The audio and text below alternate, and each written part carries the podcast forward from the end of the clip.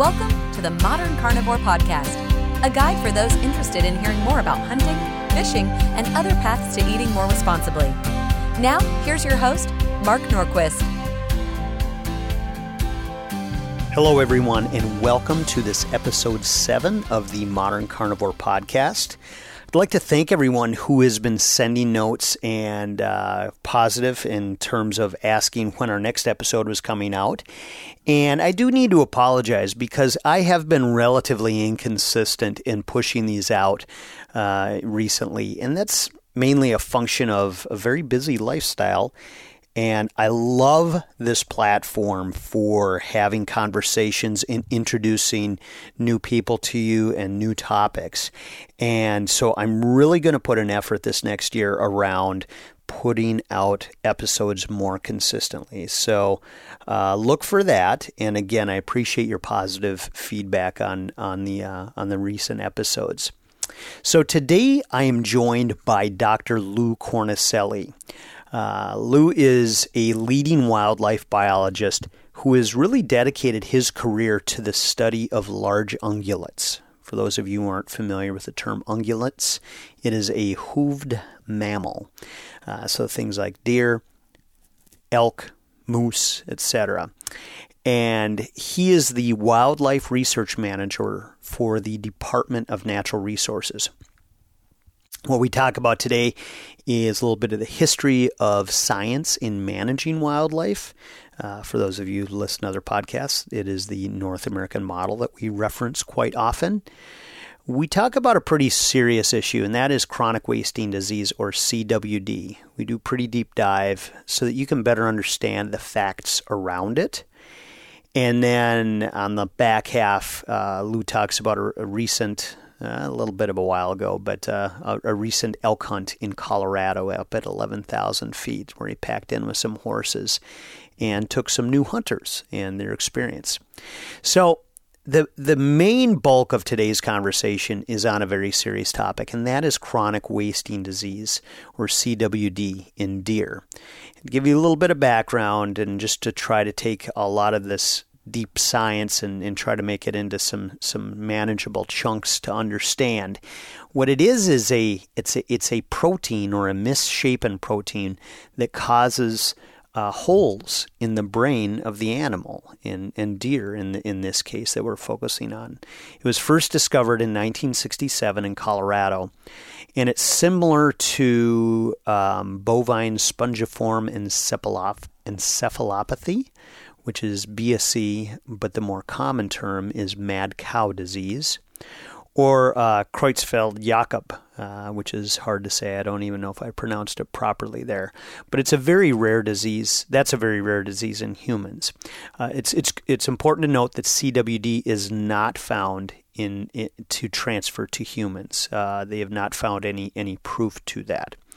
Uh, they they've been studying it for quite some time, and it's a slow growing disease, but it is impacting the population levels of deer is what they're finding. And so that's where a big concern comes about. It's been found in at least 24 states. And basically, we're going to have to live with this disease in the wild deer herd. But we can manage it in the best ways possible, and that's that's I think something that is important. And again, know that there isn't any evidence that this disease can be transferred to humans. Now, that being said, the CDC does recommend not eating any meat from an infected deer, um, just to just to be just to be safe. But this disease really does cause concern for all of us both the health and safety of our wildlife, as well as the economic costs and risks to activities like deer hunting, which in the state of Minnesota, hunting both deer and other animals represents about $1.3 billion of economic value to the state every year. So it's a, it's a very significant economic impact as well as all of the other benefits of, of this form of hunting. So I, I also want to, to to preface this conversation for new hunters with with the the statement of you know don't don't let this discussion dampen your enthusiasm about getting out into the woods. This is an issue that you need to be aware of and you need to understand it better. Hopefully, today's discussion helps in that process, but it shouldn't stop you from continuing your hunting journey. Uh, make sure you engage with others and ask questions so that you're informed on the topic and you know what's what's going on. So, a personal note now. Um, this topic of CWD has gotten very personal for me in just the last 24 hours. This upcoming discussion, you're going to listen to Dr. Cor- Cornicelli and I talk, and we actually recorded this in the fall of 2017 so a, a, while ago. And we reference in that discussion a cervid farm near my hometown of Brainerd, Minnesota, and it's not too far from my hunting camp. Well, just yesterday, about 14 months after this discussion with Dr. Cornicelli, we have our first recorded CWD positive wild deer case outside of what's considered the hot zone, which are three counties down in southeast Minnesota. This is where the disease within our state has historically been found through testing. And so, this press release that just came out yesterday is regarding a wild deer from northern Minnesota, nearly 300 miles from the southeast region of the state where that hot zone is, and, and wild deer have, have been tested and found to have the disease. However, this, this announcement yesterday also points out that it was only a half mile from the captive cervid farm that Dr. Cornicelli and I are talking about in this conversation from nearly two years ago. And so the important thing to know is that that cervid farm did had previously uh, been found to have CWD positive deer inside their fences. Another thing I'd like to clarify because there's a lot of terms thrown around, and just to make sure everybody understands this. So, when we talk about captive cervid farms, what are they? It's really a fenced in area, generally wooded acreage or a farm, where deer and elk are captive and then harvested through shooting. I wouldn't call it hunting, or as Dr. Cor- Cornicelli says, it's high fence killing of domesticated animals. So you might hear terms, other terms reference of these types of operations, either high fence hunts or shooting pens or shooting preserves. But that's what we're talking about here. And I'm sure that most of these captive, captive cervid farms are doing everything that they can to contain their animals and stop the spread of this disease. But the reality is that the evidence points to an undeniable connection between these outfits and the disease. Minnesota has confirmed CWD in seven uh, at least seven, I believe, farmed cervid operations, so we know it's there. Uh, the deer uh, annou- the announcement yesterday again was just within a half mile of a captive cervid facility, and that same facility had previously had CWD positive deer found inside inside of their fences. And and so then the question may come of okay, well, where did it come from inside that farm? Well, that farm had previously um, bought uh, uh, deer or exchanged deer with another cervid farm that the USDA had found had also had CWD, and they actually bought it. The USDA bought that farm and depopulated it. In other words, they euthanized every one of the deer because of the risk it was supposed it was um, um, posing to the to the herd. So the reality is that when deer are transported from one operation to another, we we see a connection in that transfer of CWD. And here in Minnesota, like many states across the U.S., the challenge is that um, the Board of Animal Health oversees regulation of livestock, such as these farms, but the Department of Natural Resources oversees the regulation and management of the wild deer herd. And all we have between those two populations are these wire fences. And the reality is um, that, that there are oftentimes breaches in these, and we get a mixture of those, of those two herds. So, the question you need to consider is what level of risk are we willing to take with our wild deer herd, and what can be done to manage the risk in the best way possible? Here in Minnesota right now, we have a legislator, uh, Minnesota Representative Jamie Becker Finn. Uh, she recently introduced legislation um, or discussed legislation this last week to get in front of CWD and better manage the risks to our deer herd and the hunting community. And I'll put information on on those those uh, links within the show notes page. So I hope today's conversation is informative and that you come away with some new insights on these topics. And uh, enjoy. Okay, I am joined this morning here with Lou Cornicelli, uh, who is, uh, I believe your current role is Wildlife Research Manager. For, I am. Okay, yes. great. For the Minnesota Department of Natural Resources. Um, I've known Lou for, for quite a few years here. I think we met with the Adult Mentor to uh, Hunt. We mentored Adult Learn to Hunt folks, yeah, Yeah. at St. Croix State Park. Absolutely. Um, and uh, and so you know I've I've obviously um, read a lot of things in terms of you you were previously uh, the big game program leader here in Minnesota correct Yep. okay and in that role you from a biologist perspective are setting standards for management of of the deer herd correct Correct. Yeah, we everything from uh, helping set population goals with a public process to designing regulations that at the time that I started, the regulations were designed. Or, or I, my, I was charged with figuring out easier ways to kill deer. So we we'd gotten rid of the lottery system uh, in 2003 in a lot of the state, and so you know the goals were to kind of make it easier for people to get out and hunt and, and take deer, figure out what those populations should be, and also we did a lot of work on looking at alternative regulations. Uh, we did a lot of antler point restriction research that that uh, culminated in that APR that's down in the southeastern Minnesota. So, we you know did, do a lot with deer. You know, and, Yeah. and that big game position also covers moose and elk. So it's a it's a full time times two job. Absolutely. So here's one thing uh, that I think a lot of people actually there was there was a study this last year uh, on with, on general American population regarding the topic of hunting, and I found it interesting that a lot of people did not realize or do not realize.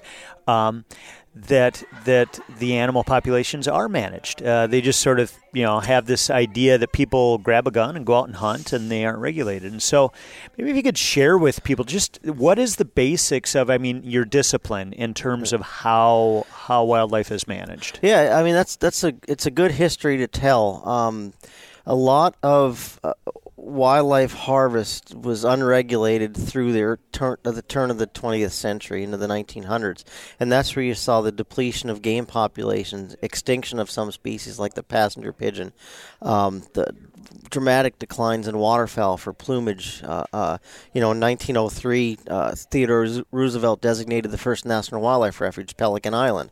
Um, so that that conservation history really started with uh, uh, the Boone and Crockett Club that was formed by Gifford Pinchot and, and Theodore Roosevelt and others through, through a conservation congress, and it's evolved over time. And really, the first game laws came into, into into effect in the very early 1900s with the Migratory Bird Treaty Act in 1918, the Lacey Act in 1900 or 1903. So we we had this we being our you know the the, the folks who thought deeply about perpetuation of game species um, started to institute these laws and, and over time starting really with aldo leopold in wisconsin we had this, this field called wildlife management and people started to, to to manage game populations. And Leopold wrote a book in I think it was 1933 or 38 called Game Management.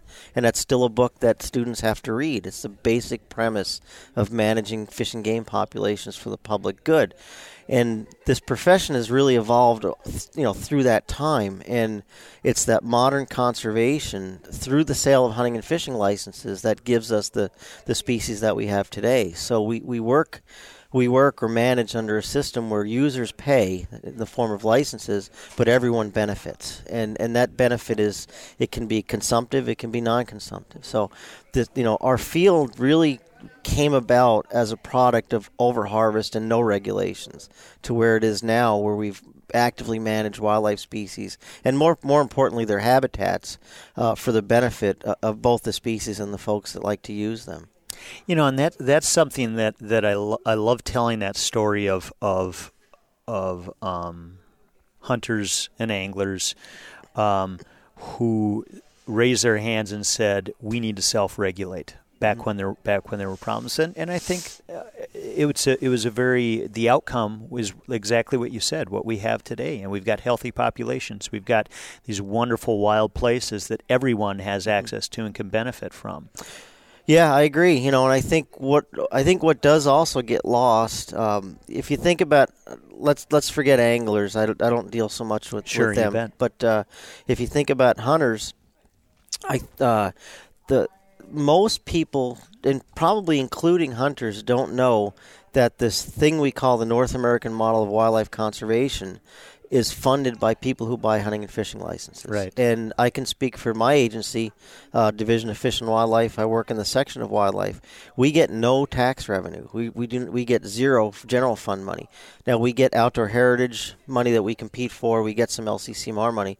But the vast majority of what we do is funded by people who buy hunting and fishing licenses, and then uh, leveraged against the federal aid and restoration program, Pittman Robertson, where we get a reimbursement back based on on monies going in from excise taxes again on, on hunters, uh, and that comes, gets portion back out into the state. So, even though the vast majority of what we do as a wildlife agency is funded by people who buy licenses, we do that recognizing that society benefits from those wildlife management practices. And I would I would argue uh, and and bet the ranch that most people don't know that state wildlife agencies across the country generally don't get general fund revenues. I, I, I am sure people don't. Yeah. I mean, I don't know if I if I knew that in terms of that being a standard across country. Um, you know, you touched on something a moment ago that is that is unique to Minnesota and uh, Arkansas, or where is the other? Missouri. Missouri. Um, and uh, I had your boss on recently, uh, Commissioner Landwehr, and I was going to ask him about it, but I but I forgot. Um, so talk a little bit about the Outdoor Heritage Fund and what that is here in Minnesota. Yeah, uh, and it's a so it's a it's a it's a sales tax that everybody pays. It goes to uh, you know there's the clean water portion, there's the par- arts and park arts portion, parks. Uh, and then the, the Outdoor Heritage Fund, which is what we compete for, and work very closely with Pheasants Forever and Ducks Unlimited and, and local sportsmen's clubs, uh, Deer Hunters Association, uh, to, to on grants and projects. So we um, it's a, it's basically a self it is a self-imposed sales tax that was added to the Minnesota Constitution in 2008. And what all of us found really interesting about that is you hear people don't want to pay and people don't want to contribute, and yet in order to pass a constitutional amendment, 60% of people have to say yes. Mm-hmm. So if you fail to check a box, that's a no. So in in this state, I think it was it was over sixty percent. Uh, during a you know during a recession in 2008 voted to tax themselves for conservation so that's that's tremendous you know and that that put that puts money uh, into areas that we wouldn't be able to work and it helps with acquisition it helps for restoration and enhancement so it's it's it, now it's only enabled for 25 years so let's hope that it gets re-enabled at the end of that, that period. But yet, you know, think about it. During the worst recession in modern times, Minnesota people, by in a, in a clear majority, voted to tax themselves for conservation. Right. So right. I mean, that's kind of crazy. Find another state that does that. Right. Right. And, and I and I think that's a you know that's a that's a pure byproduct of whether whether you hunt or fish in this state this is a, a tremendous state for outdoor recreation, whether that's our state park system, state recreation areas, wildlife management areas. If we have 1.3 million acres, county, state forest, national forest, the boundary waters. Um, this you, you can go any direction and find something to do in this state, even if you don't hunt. And I think folks look at that and say, "Hey, I want clean water. I want wildlife habitat, and and I'm willing to pay for it." And they did.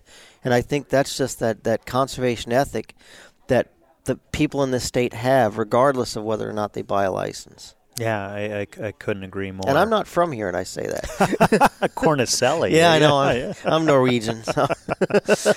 So um, the state is rich with a lot of opportunity, like you just described. Um, there's a strong commitment to conservation, which is wonderful. Um, it's not without its challenges, though. No. and, and that's one of the things I wanted to talk about with you here today. CWD, chronic wasting disease, is something that this is the 2017 deer season we're heading into here, and um, and and you've set in place a lot of a lot of um, requirements because of the current threat. So first of all, maybe just for for our listeners, just start with the basics. Chronic wasting disease. What is it? It, it it's uh you always start there. It's exactly what it sounds like. You know, it's it's a disease that uh, is chronic, so it's long lived. It causes long term uh, uh, problems to the individual. Wasting is what it does. It, w- basically wastes the animal away, and then it's you know disease, obviously. So, it's a it's what's called a prion, so, which is basically a, a misshapen protein. And what happens is that prion is malformed, and then it accumulates in the brain. It causes spongiform vacuoles or holes in the brain, of which then you have neurological problems and you die. Um, it was first identified in 1967 in Colorado. It was described as what they call a TSE or transmissible transmissible spongiform encephalopathy in 1975, I think it is. Um, and that class of diseases is similar to the bovine spongiform variety, scrapie scrapian sheep, which has been known for about 300 years. so mad cow hoof and mad, mouth, mad cow or- is the, is the is the colloquial term for bovine spongiform encephalopathy. So, um, public calls it mad cow, which is fine. Those of us we call it BSE. You know, so um, but it's the same thing. Yeah. Uh, um, w- the human variant is called Creutzfeldt-Jakob disease, and that occurs spontaneously in about one in a million people, and it comes on about 68 years old. Um, so there's a, uh, and Scrapie is the sheep variant. So this this these prions have been known for quite some time. They're fairly species specific, um, but not known for very long in the in cervids. So the concern from our perspective is it's such a slow disease to, to, to develop. It takes a long time for it to accumulate in the population in terms of prevalence or percent of the population that's infected.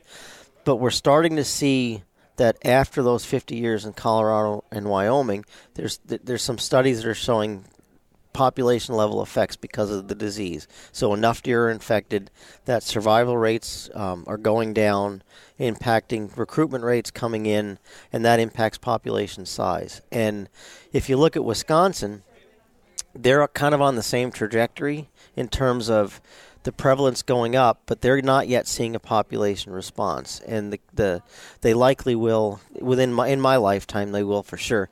So our concern with a disease like this that is so that can be so pervasive on the landscape, and once you it, it takes a foothold, there's nothing we can do about it with respect to eliminating it. We're going to have to live with it. That our goal is to design these surveillance strategies um, that if it's here, we find it early. And we do things as an element of risk. We were talking before we got started about how much it costs to do a sample. We send our samples to Colorado State University, and the diagnostic test is seventeen dollars a sample. That doesn't sound like a lot, but we're going to do we're going to do ten thousand this year, Wow. and and that doesn't include, you know, the staff time, all the equipment we have to buy. Right. Um, it's a it's going to be a million dollar project this Right, year, and that's right. just to see if we have it. Um, but we do this stuff based on risk. So we know we have the disease in Iowa and Wisconsin. So we tested in the southeast, and sure enough, we found this one location where we have it. We don't know if it's due to natural migration or farm cervids yet, but we know we have it in Preston. Um, the other risk is is uh, when a farm cervid facility is positive, and we have two of those now. We've had seven total in the state, but uh, two uh, recently. So we're doing surveillance around those farm cervid facilities. So it's uh, it's all about measuring risk and early detection, and that's why you're seeing what we're doing now. So you talk about the farm cervid uh, um, uh, location, which is actually near my right by my hometown. Right, we were talking about yeah, that. and uh, right right down the road from where I hunt. So one of the one of the uh, areas where uh, there's mandatory testing is my hunting area. So if I get a get a deer this weekend, I'm going to have, have to bring it in, and and so we can do that seventeen dollar test. Right, exactly. Um, And we'll pay for that one. Oh, thank you. Appreciate that, Lou.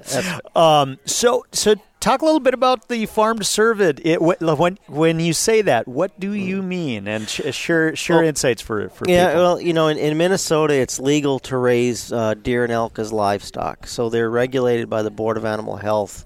Um, the the the board has stuff with air tags behind the fence, and the, the Department of Natural Resources has the wild deer population outside the fence. Mm-hmm. So when I say farm cervids, I'm talking about domesticated or semi-domesticated deer and elk that are owned that are considered that are that are statutorily considered livestock in the state of Minnesota. Right.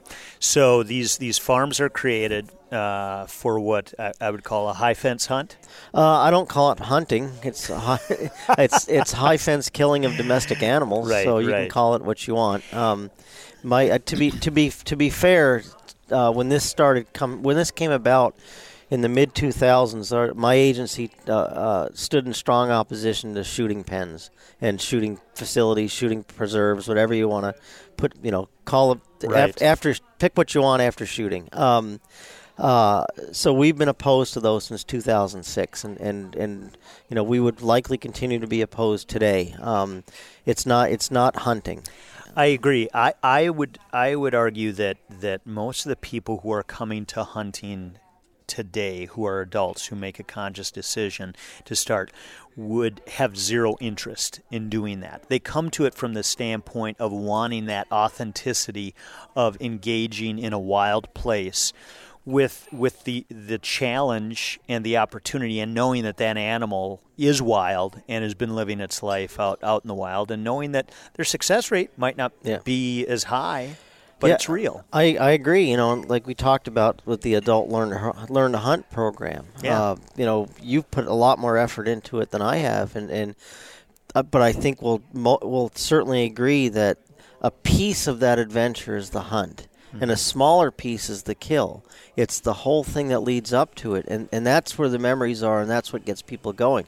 Um, I I would th- I would think that it's not um, paying money to shoot something behind a fence is your measure of success in, in the outdoors. Um, Right. But it's legal and people do it. Yeah. So, so, um, so talk a little bit about, I guess, what is what are the risks relative uh, relative to CWD and and these operations? Do they create environments that that would promote?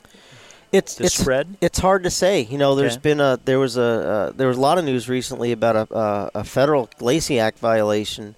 Um, these guys are moving uh, deer off a CWD positive farm in Pennsylvania to Alabama. So we're always concerned about the, the black market for for live deer for shooting pens or for whatever reason. So that's going to exist whether or not uh, um, you can move. You know, if a state says you can't move animals out of state or in state, people are going to break the law. So there's gonna, always going to be concerns about illegal trafficking of big game animals from places that have CWD. Um, you know, and you know, we we also concerned. We know we've had the disease seven t- in seven facilities in Minnesota. Um, so Se- seven. seven farm cervid Farms- facilities. okay, farm so we know service, it's okay. been we know it's Yeah. been imported. Right. So that's our, our concern is that what what level of risk are we willing to take for a highly valuable wild deer population? So we do know. So a farmed cervid operation in Minnesota, it's going to get its stock not from the wild. No, that be that's illegal. So so clearly, you know, somewhere somewhere along the line, uh, farm deer were taken out of the wild and elk were taken out of the wild for for farming purposes. Um, you know that that ship has sailed. Um, Right. Uh, but no, they're they're considered livestock. But obviously, they're uh, originally of of wild origin. They have to be. So, uh, we know, yeah. I mean, so what I what I hear you saying is, if we've got seven reported cases in cervid uh, farming operations in Minnesota, we know the, that has come from elsewhere, not from our wild herd here That's in the there's, state. there's been no evidence to suggest that any of those any of those seven farms since 2002 have come from the wild. We've done we've done surveillance in almost all cases around facilities. We had one in Lac qui Parle County we didn't do, and we had one in Stearns County we didn't didn't do because it was one one elk. There weren't a lot of deer, so we we were kind of early in the phases of learning about this disease. Um, but then we had Pine Island where we had this elk farm that had CWD positive elk. We also had a, a known history of deer getting into that facility um, through gaps and fences and under fences, and um, and then we had a CWD positive deer uh, two miles from the infected facility. Now, some would argue that it could have walked 100 miles from Wisconsin, swam the Mississippi River, and happened to get CWD two miles from a net positive elk farm. I've heard that one. I'm going to go with it was associated with the elk farm. Um, I can't, you know, much like I can't prove life on other planets, I can't prove that it, that's not the case. Right. But certainly, the, the, the evidence would suggest that uh, um, an elk farm that's got a real problem and a deer that's positive two miles away, I'm going to go with not the deer. Um, you know, so we deal with that, uh, you know, as risk. I, I, I've got a really good friend who works for USGS, Bryan Richards, who's been on several podcasts talking about the disease, and he's talked about um, uh, the these the farms that are called like level six or, or no, you know, perfect testing type stuff. I think two thirds of the most recent CWD infections have been farms that have had you know clean testing records. So it, it's hard to say where's it coming from, how is it getting imported, what role do wild animals play. You know, uh, we know it's on the landscape in Wisconsin, so now it's like, is it deer, farm deer, or wild deer? Now it doesn't matter. Yeah, Um, yeah. So our our goal and working with the Board of Animal Health is you know test everything that dies like you're supposed to do, knowing that we can't test every deer, every wild deer, but we you know you don't have to because they're they're wild and and uh, um, risk is relative. But but we do a, we do a lot of testing, you know, in areas where, where we, we see risk. And again, some of that's risk from other wild deer in other states. Some of that risk is farm cervid facilities. Yeah. So we all sh- we all kind of share it. So, what about people feeding deer, putting corn out in their yard, or Yeah, whatever. that's you know even you know set aside the disease issue with with deer feeding. It makes people feel good. Um, my my joke over the years is deer have the the genus the white-tailed deer genus Odocoileus has been uh, on the planet about six million years. Over that time, they have figured out how to eat. Um, you don't need to feed deer. I think it causes you know it it it disrupts natural environments because deer congregate and, and destroy vegetation. It, it causes Hatfield and McCoy relationships among landowners. Um, it increases deer vehicle collisions, of which my wife hit one last night. Um, not related That's to right, feeding, but yeah. she creamed her car last night. Yes, she's okay. Um, but uh, it it just doesn't you know it makes us feel good, but it doesn't help the population overall. And in in some cases, you know, we're sitting in Grand Rapids.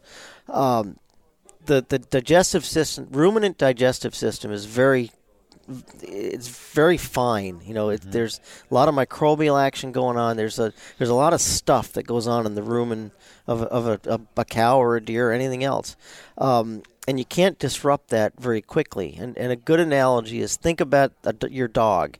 You know, nobody would go from you know a low protein cheap dog food to a high protein you know uh, um, hunting type dog food. What happens? You're you're cleaning up a lot of mess in the house because it disrupts the GI system.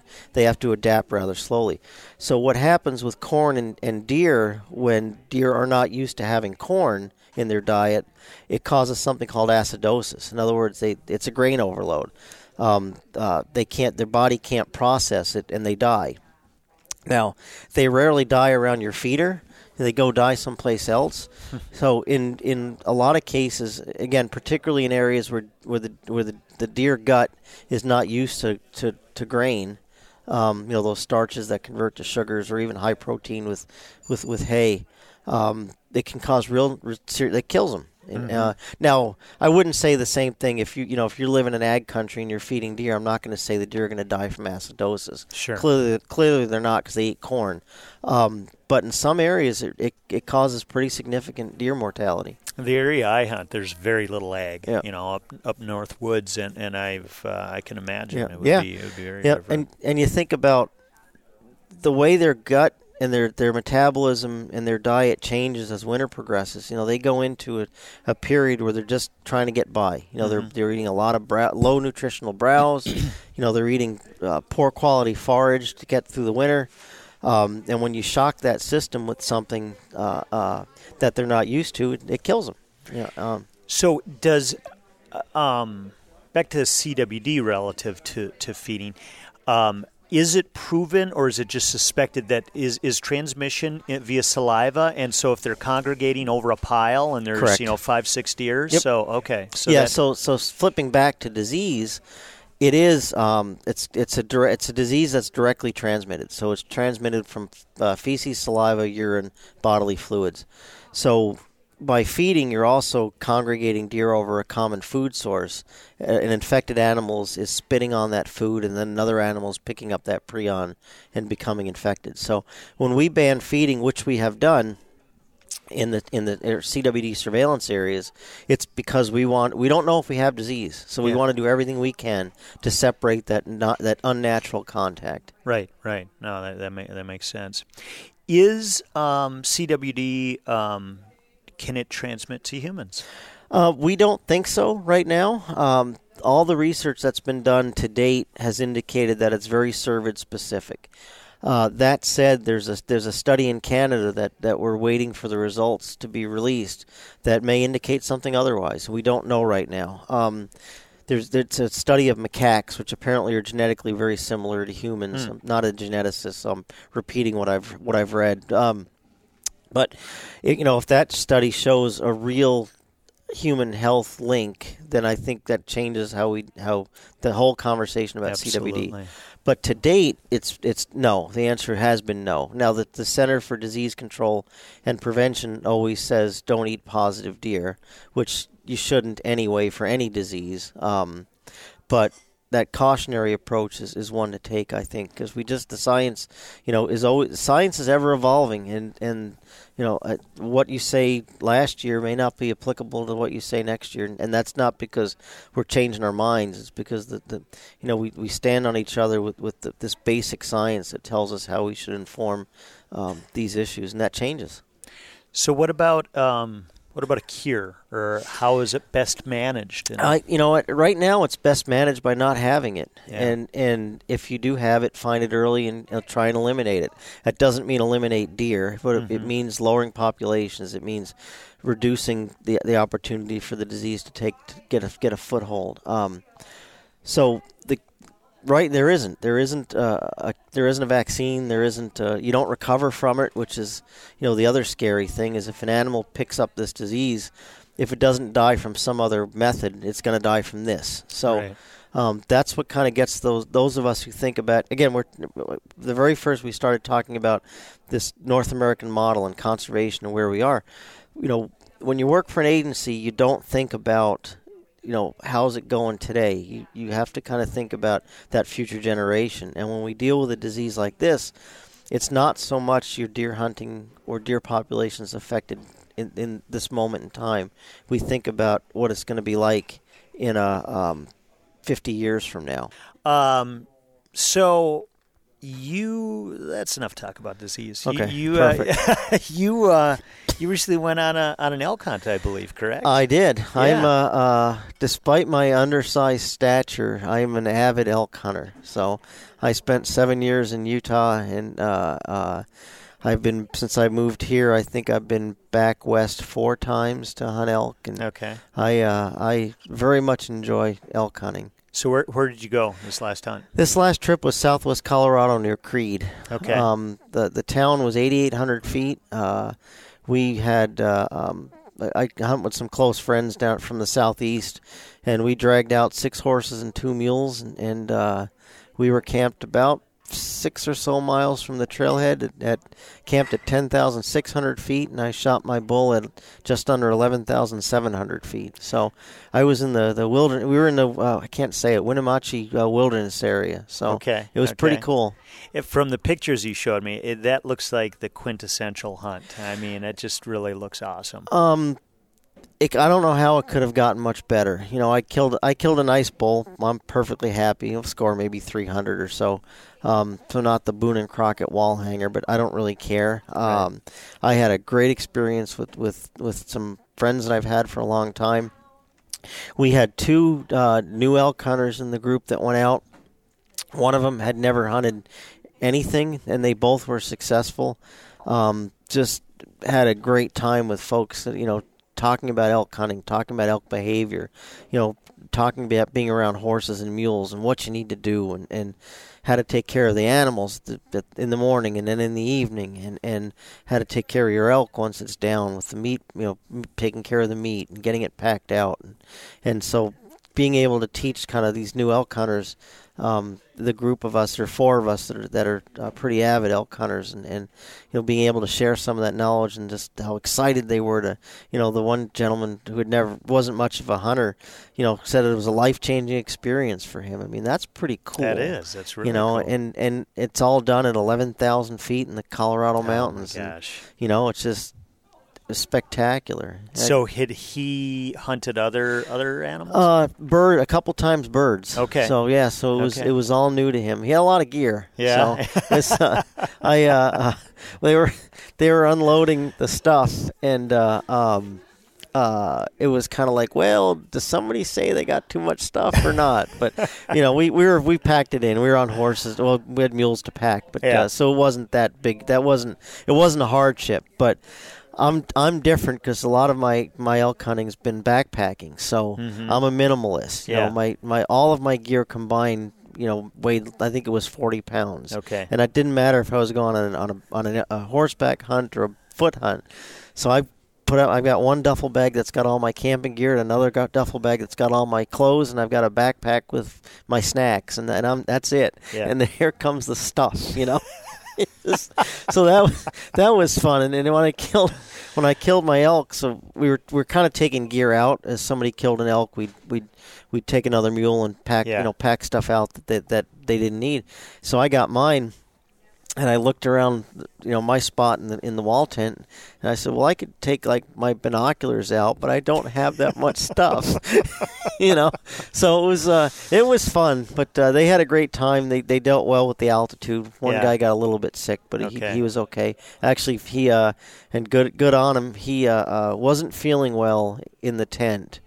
And so one of the guys said, "You want to, you know, just you want to stay for the day?" He says, "I can feel like crap here, I could feel like crap there."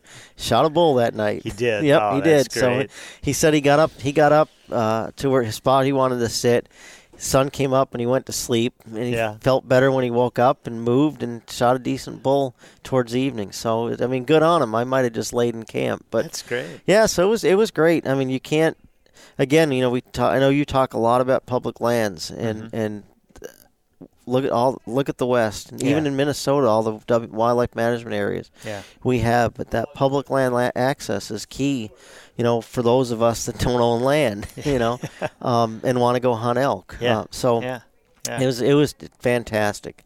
So. So you guys packed it on horses. Whose uh, horses, mules were they? Uh, Did you rent them or No, or friend of mine friend down, yours? friend of mine down in Harmony. Uh, Okay, they've got okay. Harmony in Caledonia. They've got they've got both mules and horses. And, Okay. and they've been elk hunting for a long, long time. So, Oh, my gosh, so yeah, it was neat. It was. I've done when I lived out west. I I uh, did a fair bit of horse horse riding, and we did some hunting overnight stuff with uh, um, uh, with horses, and we would do high lake stream surveys for fisheries. So so we'd pack in, you know, for every once in a while do that kind of stuff. But I've never done uh, this true, you know, western. We're packed in for a week kind of kind of hunt. Right, so right. it's a it's a lot of work. You know, Yeah. again, taking care of the horses is a lot of work. So were you in? How many how many animals did you get? We got three for four. Okay, So, three for four. Yep. Wow, that's great. And you were able to so with the with the animals you had with the horses and the pack mules, you were able to get everything out, all three animals out. Yep, we could fit a uh, an elk on a mule. Okay. So we, you know, you bone it right there in the field, so Yeah. it's coming out boneless, and you can tie the antlers on top of the pack frame, um, and then the mule can get the whole thing out. And I think you had a little uh, competition with a friend on the or, or a, a uh, judging of which which gutting method or field dressing method was better. I, I did. It wasn't we we don't gut You don't tend to gut them, but we we uh, had a, a nice little debate on. I, I do it I do it a certain way, and, and he does it a different way. So and both of them are gutless methods. yeah, right? gutless methods. yeah, yep. yeah. So so uh, uh, um, so we did one side my way and the other side his way, we were out in the meadow, and what they typically do is they take the quarters off with the hair on, then they hang them and then skin the quarters. Um, uh, and take and bone the meat. The way I do it is is I, I skin half the animal and basically use half the hide as a tarp, and then you bone it on the side, put it on your new tarp, flip it over, do the same thing on the other side. So we did them both ways, and the problem was we were in a meadow, so there were no trees to hang it. So so when we took the quarter off on his his way, we got it we got it boned, but we had to put the meat on my new my On fresh new, new- tarp. new tarp. So so in in the and then we did my elk. We my elk was in the trees, and we did it we did it his way because we could hang it, and it, and his way worked fine when there's trees. My way way works really well when there's no trees. So so we had we had a good time with that. But but we did well. We, we ended up taking an elk apart in like an hour and a half. So That's it's uh, it's it's uh, once you know what you're doing, it's it, it's not too tough. But but again, it's all part of the experience. You know, Yeah, it's, it's yeah. you can't beat it. No, you can't. We just uh, when I was out in Wyoming for an antelope hunt a few weeks ago, we did shot a video on, on just how to how to quarter an animal out in the, out in the field. Did an instructional piece that we'll we'll produce and push out here soon. But it's uh there it's there are few things in life that are as rewarding as taking an animal and then all the way through the process Yep. to I- the to, to the table. I agree. You know, we used to do pronghorn sim- similarly because their their their skin's real glandy, Mm-hmm. and so we would take a, a real tarp out to the pronghorn and uh, put it on the tarp, and then take the skin off, and then Mm-hmm. throw the skin in the sagebrush, and then quarter it right there, and then put it in coolers and, and carry it out. We never. We never gutted pronghorn and threw them in the back of the truck and drove them around for a couple of days. They're they they don't do well. They don't do well, They don't yeah. taste good Yeah, when you do yeah. that. Um, we but but pronghorn are fantastic when you take care of the meat. Yeah, So, we we, um, we pretty much we quartered it right there, and uh, and then got it right in the coolers, and uh, I've had two meals of of, Yeah. of some sense, and it's been it's been great. yeah, they're very good. When you treat them right, they're very good. Yeah, So I've had some pretty bad pronghorn too Yeah. over the years, but uh, uh, when you really take care of that meat, they're they're quite quite good. yeah, So, yeah, yeah. Elk's elk's still the best, but but yeah, uh, yeah. So Elk moose too. uh, Moose is okay for Yeah. me. I mean, it's all your palate. I'm Yeah. I'm not a huge fan of deer. I don't Okay. I don't I uh, I I like it just fine. But if I'm not a big fan of just taking a deer steak and throwing it on throwing it on the grill. Okay. I'd rather do something with it. Okay. Um, but elk steak, you just throw some salt on it and throw it on the grill, and it's fantastic. Yeah, So you know, and all, again, it's palate. Some people Mhm. think deer is better than elk, Right, but uh, right. a good well Ben. You remember Ben Pena? Yeah. Uh, he got a couple of bison. Yeah, yeah. So he gave me a, a bison neck roast that I, I slow cooked for about a day and a half, and wow, he's that- offered me some of that bison. I haven't I haven't taken it yet. I, wow. It sounds like Take I it. need to. So you got to Yeah. slow cook it. He Yeah. admitted that it was an old cow, Okay. um, so don't throw it on the grill. But Yeah. uh, I ended up cooking this neck roast for, I think a full day or slightly over a day. I forget, but man, it was good. It was really good. I just uh, went down the other day. To, Uh, friend Jon Wipfli, he's uh, he's lo- local chef who does a lot of wild game stuff. He just came Oh yeah, I, saw him on a. Um, where did I see him? He's been doing a media tour right Yes. now. He was on TV, I Yes. think, uh, possibly maybe CCO or something. That's like what that. I think. That's Yeah. what it was. Yeah, Yeah. it looked pretty intriguing. I actually, I actually looked at the book um, on, after he was talking, so I looked on the book on on Amazon, and, and it's a it's a great book for beginners because it takes you through the entire process. Exactly. Um, no, that's we're, we're going to do a giveaway. I picked up a copy of it, a signed copy. We're going to do a giveaway soon Cool. on modcarn.com. But he's got, I was looking through it the other night, he's got a, uh, a venison neck split pea soup. Really? That looks really good. Huh. You know, it's uh, Huh, one- interesting. One, one way to use a neck. But uh, Yeah, you know, and, and you know the ribs ribs aren't bad either. Yeah, you know, yeah. it's stuff we don't the cuts we don't really think about. yeah, yeah. Um, like with elk, uh, elk neck. I mean, there's a there's a lot of meat, so um, we typically grind all that. But uh, you know, there's there's an amazing amount of meat on an elk or even a, a deer when you do it right. Yeah. So, all, all kinds of uh, different parts that, uh, that, that you can utilize. A lot Yeah. of people don't, I think. yeah, and uh, uh, what's that book? Buck Buck Moose, Buck, I Buck, think. Moose, yeah, Hank, I don't. Hank I, uh, yeah. I, yeah, Hank's book. I bought it for a friend who was who uh, went took a faculty position in Georgia. So I, I don't I don't have a copy, but I thumbed through it when I when I bought it for, for him. So I need to get a, another copy. Yeah. But but yeah, I mean that. But that's that's also part of it. You know, you think about um, acquiring your own protein, but taking care of it and then cooking it. You know that that's the that's the next step, and you don't have to be a you, you got to be mindful about cooking venison because Mhm. of the lack of fat, and you dry it out, and then it does doesn't taste good. But there's a lot of really good recipes that you don't need to be a you know a Michelin star chef to Right, make. You know, right, right. basic ingredients and, and cook it the correct way. And I'm I'm not obviously not a chef, but, but I cooked a lot of venison. Um, you know, and it doesn't take you don't need eye of newt in the recipe to make it make it good. You got to be careful, but Right. but it's good stuff. Yeah, no, absolutely. You got to cook it right, as uh, my friend Jamie Carlson says, but uh, but uh, it doesn't have to be fancy. Well, Lou, I appreciate you taking time here this morning to, to chat with me about uh, about deer, about CWD, about your elk hunt, etc. And uh, it's been fun. Oh, So, it's always a pleasure, Mark. Always a pleasure. Thanks a lot. You bet. I hope today's podcast was interesting and that you came away with some new insights on these important topics and enjoyed the conversation with Dr. Lou Cornicelli. There will be links to important information that was referenced in the podcast on our show notes page, including information on the um, legislation uh, that Representative Jamie Becker Finn here in Minnesota is introducing to the legislature to get in front of CWD and better manage the risks to our deer herd, uh, as well as other links. And you can go to modcarn.com forward slash podcast seven. That's the word podcast and the number seven. Thanks for listening to the Modern Carnivore Podcast. You can continue the journey by going to modcarn.com.